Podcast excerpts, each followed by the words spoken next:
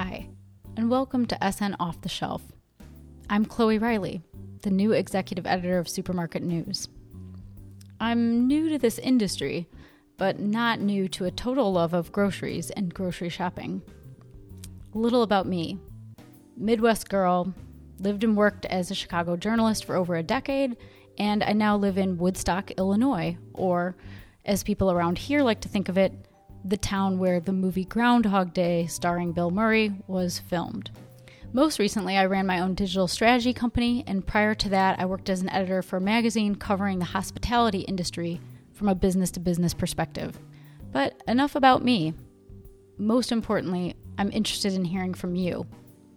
Connect with me on LinkedIn, shoot me an email. Tell me what you're seeing and hearing. Supermarket News is here to listen. Please reach out. All right, so today I'm joined by Alan Miles, CEO of advertising technology company NC Solutions, which recently came out with a new U.S. consumer sentiment survey looking at the connection between food buying habits and inflation. Alan, thanks so much for joining us today. Thank you so much for having me. Congratulations on your new role, Chloe. Oh, hey, congratulations right back. I think you, you just came into the CEO role in July, right? I did. It's been about four weeks, so very happy to be here. Wonderful, wonderful. Great. No, thank you very much. I appreciate it. Um, yeah, so to start, I mean, you know, we're talking about inflation. It's, uh, you know, sort of the elephant in the room. Um, I know the things that stood out to me uh, in this data were, you know, sort of A, that inflation is causing consumers to pivot, uh, you know, to new purchasing behaviors at the grocery store, uh, and B, you know, that for almost half of consumers, I think it was 46% in your guys' survey, you know, that's translating to buying fewer non-essential items on the food aisle or, you know, for many others, you know, buying only the essentials. Uh, so that's what struck out to me, but I know there's also a lot to parse through here. So, uh, you know, to start, Alan, what what do you see as the most important takeaway, uh, you know, within this survey data for the grocery business?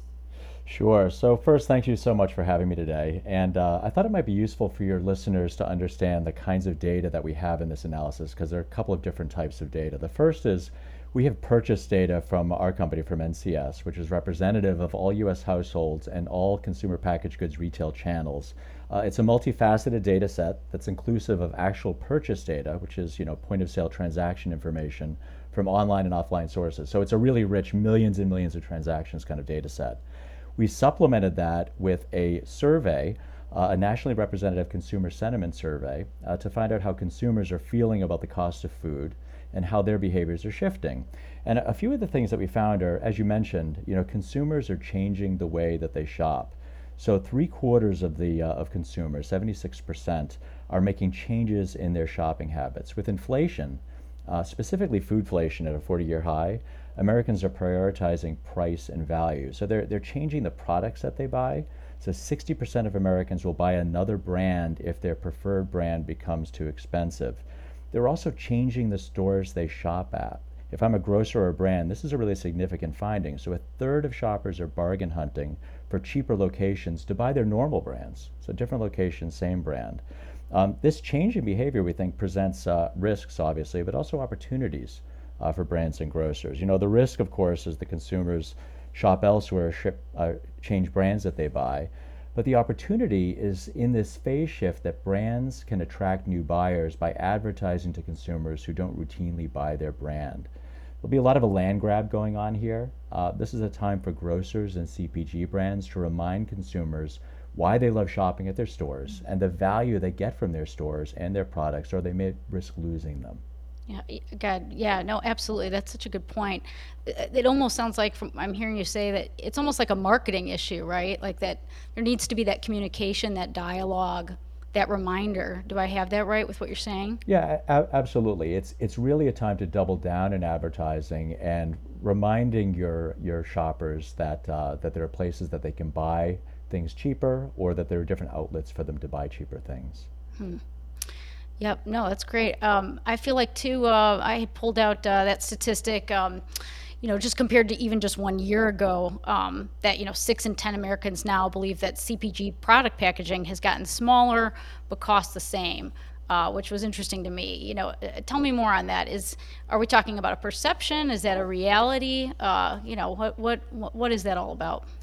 You know, it's you, you got the statistic exactly right. I will say that consumers are definitely on to brands, and one of the tactics that brands have sometimes used is to com- compensate for the increased cost of goods by reducing uh, package size. That's a real thing.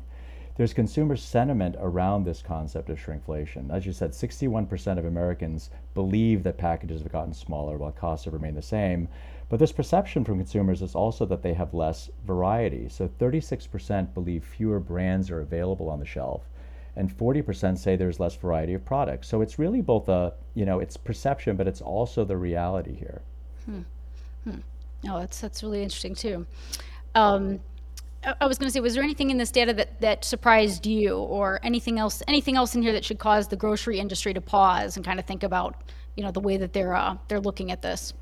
You know, it's funny because inflation is so in the news that anything about inflation isn't really a surprise. But you know, me personally and and uh, my colleagues, we're surprised by the degree to which consumers are worried about inflation and the amount of change in their behaviors to keep up with the increased costs of CPG products you know, again, just some statistics uh, for your listeners. Uh, many consumers feel their incomes haven't increased as fast as the cost of food, beverage, and personal care products. So 85% of Americans feel that way. Uh, Two thirds of consumers uh, are currently being more mindful of how they're spending their money. And 68% say if the current financial situation uh, continues, that they can't withstand more price increases. And more than half of Americans, 53%, say that food staples are much more expensive than they were a year ago. Hmm. And see, those statistics are interesting to me. In my mind, the way I see that, uh, you know, grocery is one of those things that would almost be the the untouchable thing, right? Like I, I know, you know, we just wrote a story yesterday, uh, you know, looking at inflation, you know, with food costs at restaurants, obviously, is sort of you know translating to a boost for supermarkets, right? With like more consumers turning to, like we're talking about right now, bargain grocery shopping, eating more meals at home. Uh, you know, yeah. So I, I wonder, is is is inflation is grocery safe on some level from inflation, since it is just you know at the end of the day, uh, you know, people need to eat. So we're definitely seeing that that grocery is safer. You know, the one of the most interesting findings in the survey for me is that 40% of Americans are eating out or getting takeout less. So that suggests that there's a shift uh, in stomach back toward traditional grocery. Uh, but we still are finding that there's shifts within grocery as well. You know, consumers might forego their favorite brands as they prioritize price and value and manage tighter budgets. Uh, we found that 60% will buy another brand if their preferred brand becomes too expensive. Uh, you know, 43% are seeking out sales and promotions, just quoting some stats from, uh, from the study. And 46% will go without their preferred brands if they can't afford to buy them. So it's really, the story is really about a shift uh, in the categories. Uh, all the players have an opportunity here to reach out to consumers, to advertise, to get the messaging out, and really start to steal share from uh, competitors. Hmm. Yep, no, back to the advertising again. It, it absolutely sounds like it. Um, uh, can we talk pro- product for a minute here? You guys had some interesting uh, stats in there about, you know, um, in terms of just inflation, inflation product highs and lows, you know, this summer as compared to a year ago. Uh, you know, I think the cost of eggs was up almost 30%. Pet food still up up 18%. Uh, lunch meat was up 16%. Uh, you know, what what's kind of happening? What's happening there? Uh, and, and, any thoughts, any additional thoughts that you can offer? You know, how does that compare to kind of where we were, say, at the beginning of the pandemic? Or uh, can you give us a little more context around kind of, you know, w- what those product highs and lows mean?